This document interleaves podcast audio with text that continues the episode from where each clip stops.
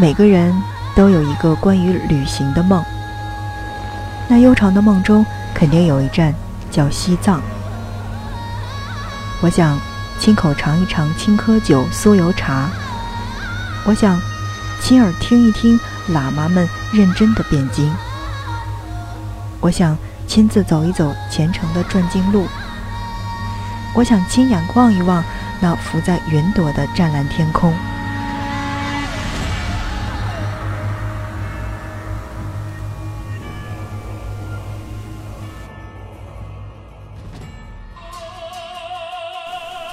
这是藏戏的经典唱腔。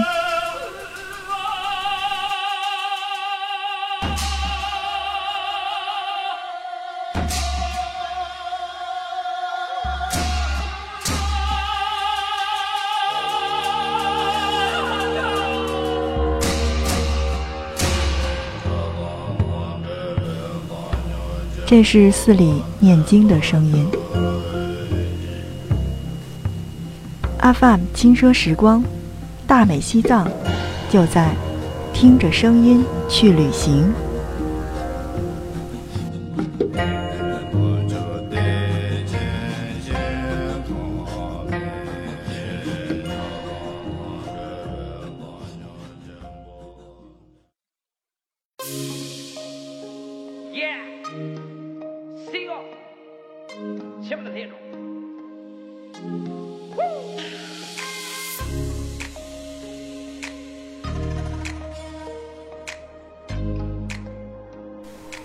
大家好，欢迎收听 FM 轻奢时光，听着声音去旅行。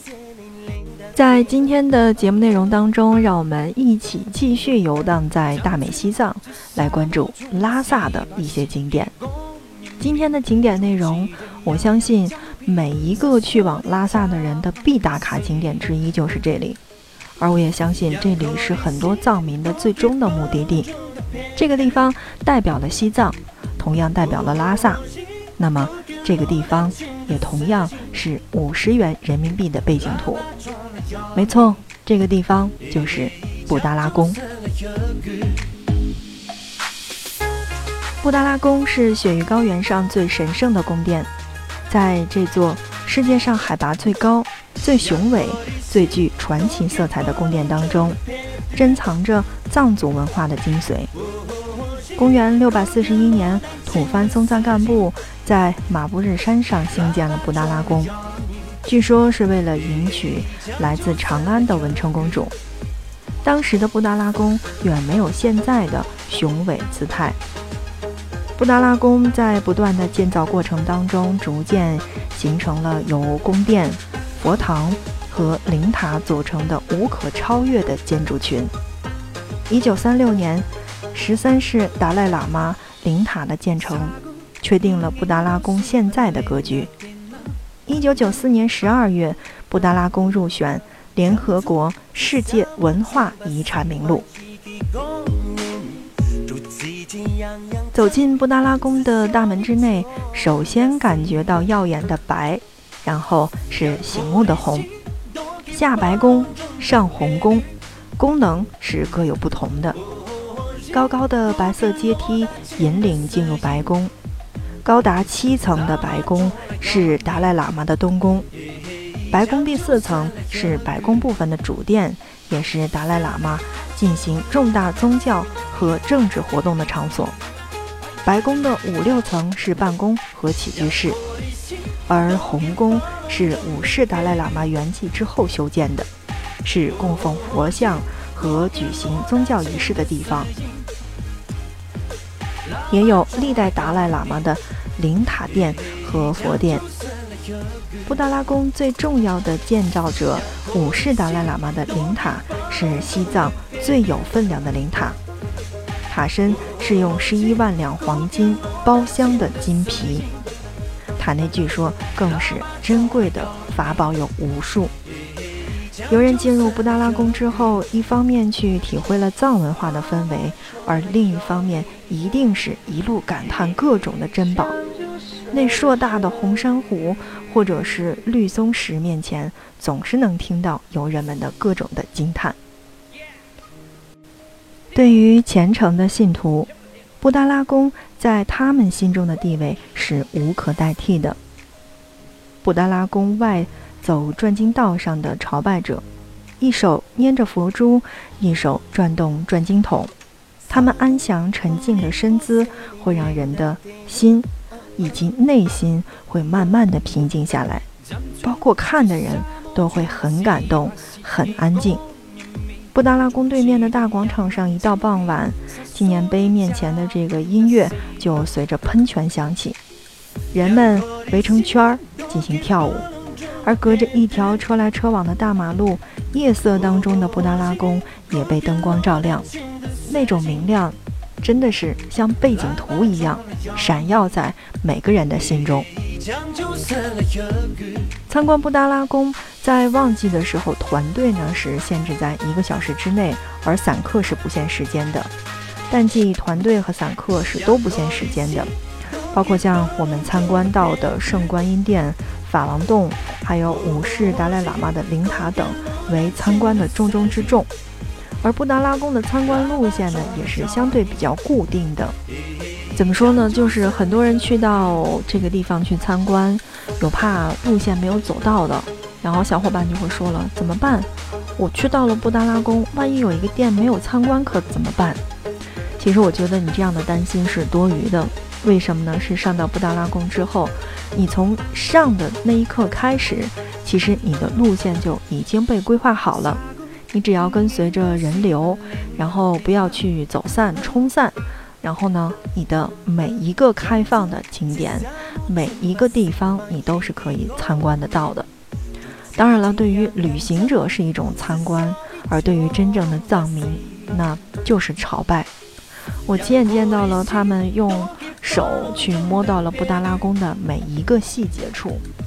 当然了，我也想跟你说的是，如果你是抽烟的，嗯，身上有打火机的，然后包括一些其他的可以点燃的东西的话，那么请你扔出去吧。为什么？是你真正上到布达拉宫的时候，才会被那种建筑所折服，全部都是木质的，是真的真的很宏伟。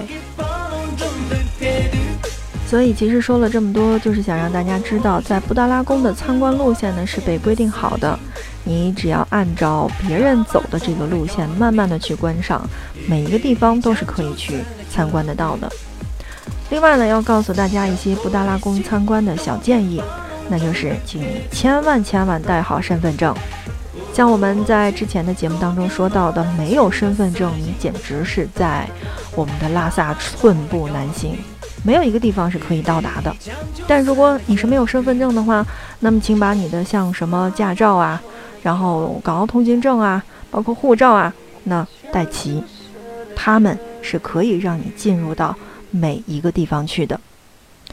现在呢，就来说一说身份证的问题吧。没有身份证，你是进入不到布达拉宫的。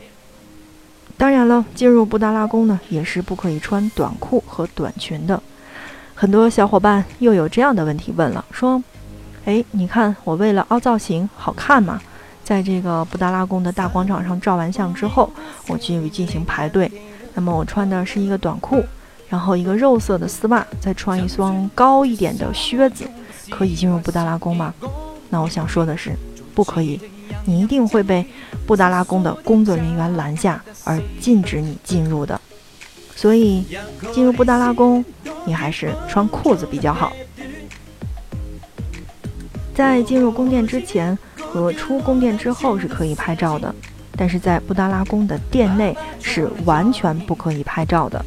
包括宫殿里的天台，如果你有看到，尤其是一上了我们的这个台阶就可以看得到。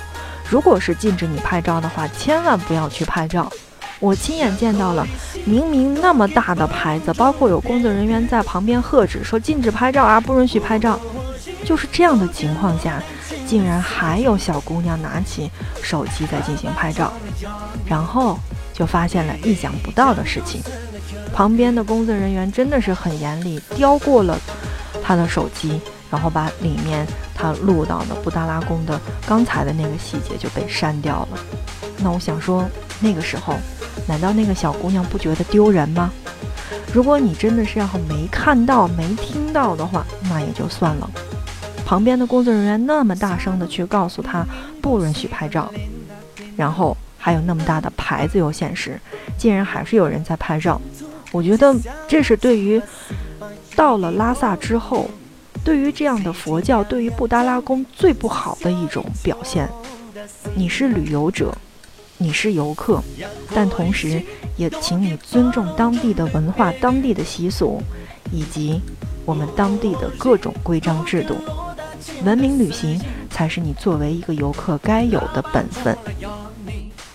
当然了，除了这个禁止拍照之外，那么请你在入了大殿之后，一定要摘掉帽子，还有眼镜儿。哦，墨镜儿哈，不能是眼镜儿，就是摘掉帽子和墨镜儿，同时呢，也也不要去大声的喧哗。当然了，这个你也不要去用手指佛像。如果真的是要去说哪尊佛像的话呢，那么一定是手心向上去示意的这尊佛像。进入布达拉宫参观呢，是总共有四道门。第一道是检查购票凭证和身份证的，进入这道门之后呢，就要过安检了。第二道门是无字碑的检票口，这道关卡是最严格的，为检查订票时间的地方。一般呢都是要提前一个小时到达第一道门，提前半个小时到达第二道门。如果时间超过了订票的时间，在第二道门的时候，工作人员就不让你进去了。所以宁愿提前一点时间到。如果有时间的话，而且时间很多余的话，那么就可以去逛逛旁边的珍宝馆。第三道门就是售票处，过了安检时间的那道门，也就是记无字碑，可以沿着这个我们的世界的台阶往上爬了。抵达宫殿大门之后呢，就可以见到了售票处，那凭购票的凭证买票或者是换票。第四道门呢，就是我们的关口了。也同样呢是需要检票的，开始进入宫殿来进行参观。也就是说，你拿到的那张票一共是要检四次的。但我想说的是，减四次的这个情况哈，只是出现在夏季，我们的从五月份吧，差不多的这个时间一直到十一月份，因为那个时候是人流量比较大的时候，尤其是这个时间点，大家一定要记得住，呃，不要晚了，因为晚了的话呢，你压根儿就进不去了。我为什么要说到这一点？是我去的时候的那个时间段哈，嗯，我们预约的是当天下午的两点半，而我们在两点十五的时候才进去。当然了，东游拉萨的这个，就像我在前几期节目当中说到的那样，东游拉萨的这个游客会比较少，所以呢，排队的时间不会有那么长。而我们在第三道跟第四道的时候呢，是完全没有检票的，嗯。我的手里边是一直拿着票，我怕他检票嘛，嗯，但后来发现呢，只有第一道跟第二道是减了的，第三道跟第四道是没有减的。后来问了一下才清楚，这是因为东游拉萨的这个游客是比较少的，时间呢也是放得很充裕，所以呢就没有减第三道跟第四道门的这个门票的人了。另外呢，要告诉大家，除了这个门票很严格之外，哈，布达拉宫的安检在夏季也同样是很安全的。呃，它的安全到什么程度？就是类似的瓶装水是不可以带得进去的，类似的液体也是不可以带进去的，包括像你的化妆品、风油精、眼药水等等，包括氧气罐同样是不可以带的。嗯，这个这个这个安检真的是很严格，然后上去你会感觉特别的安全。嗯，我想说的是，在我东游拉萨的这个状态当中呢，我瓶子里面就是我自己拿了瓶子，然后我的小伙伴也是拿了保温杯。嗯，我们问了一下，说这个东西可以带得进去吗？然后安检的大爷说是可以带得进去的。我看到了很多大家的这个没有打开的这个瓶装水都放在了外面。所以呢，嗯，东游拉萨跟夏季游拉萨有很大的区别，大家一定要做好功课。嗯，千万不要把你所要。认为很重要的东西，最后放在了这个门口，也有可能会被其他的旅行者拿走。比如说，这个姑娘们爱美嘛，这个兜里面都会装一些化妆品，比如说像你的这个眼药水啊、风油精啊、唇膏啊等等这些东西，包括有这个迪奥呀、雅诗兰黛的这个口红，你放在这个桌子上，你会觉得说，那好吧，游览完了，我下来拿，然后就发现，哎呦，这怎么办呢？没拿着吧？被别人偷了。这是一个，所以大家一定要记得住，呃，在夏季的时候一定要问清楚，或者你本来是准备要上布达拉宫的时候呢，问一下已经去过的小伙伴们，呃，有哪些东西是可以带的，哪些东西是不可以带的，一定要问清楚。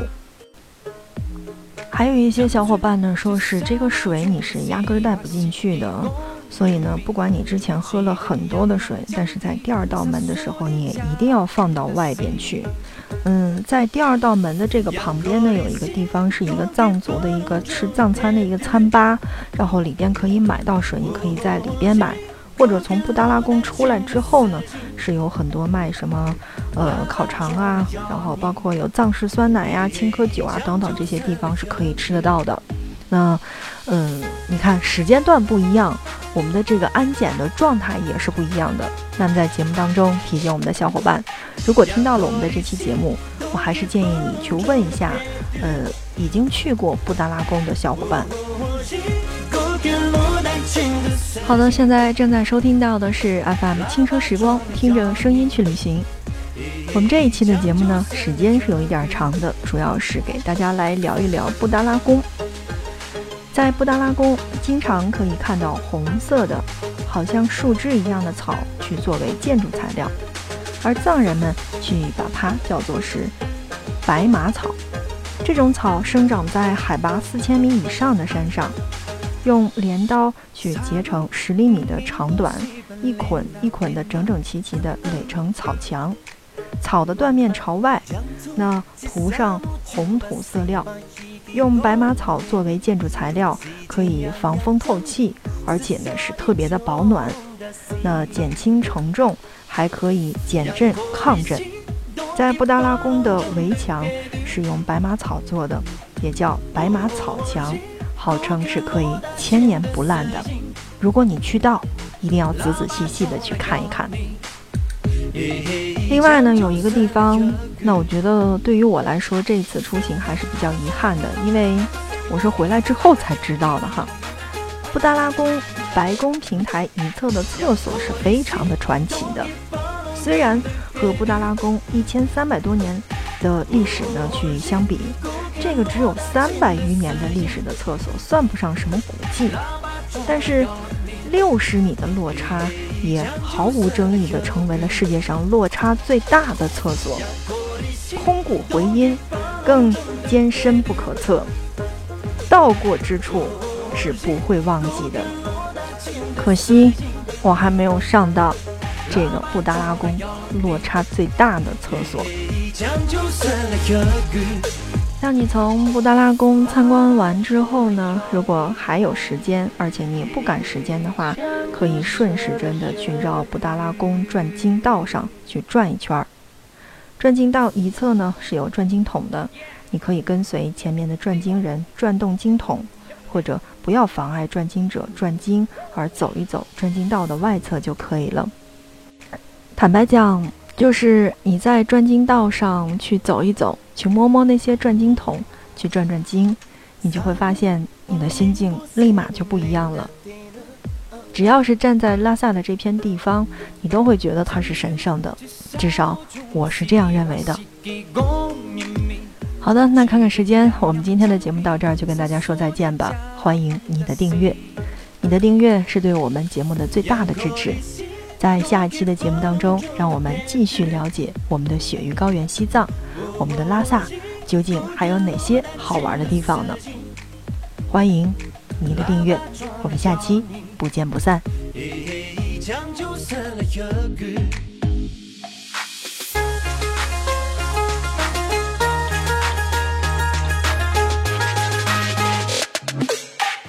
我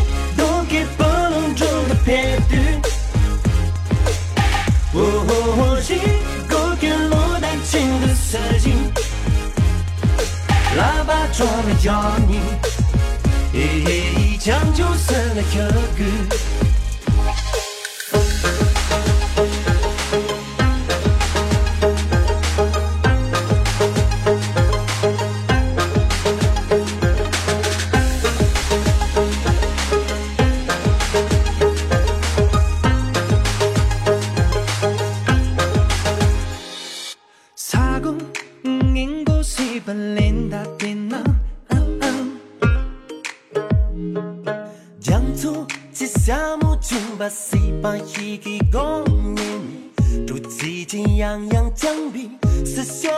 用的心，呀，苦的是多吉巴隆中的撇嘴，哦，一锅干罗达情的思音，喇叭中来吆你，哎，讲究是来喝鱼。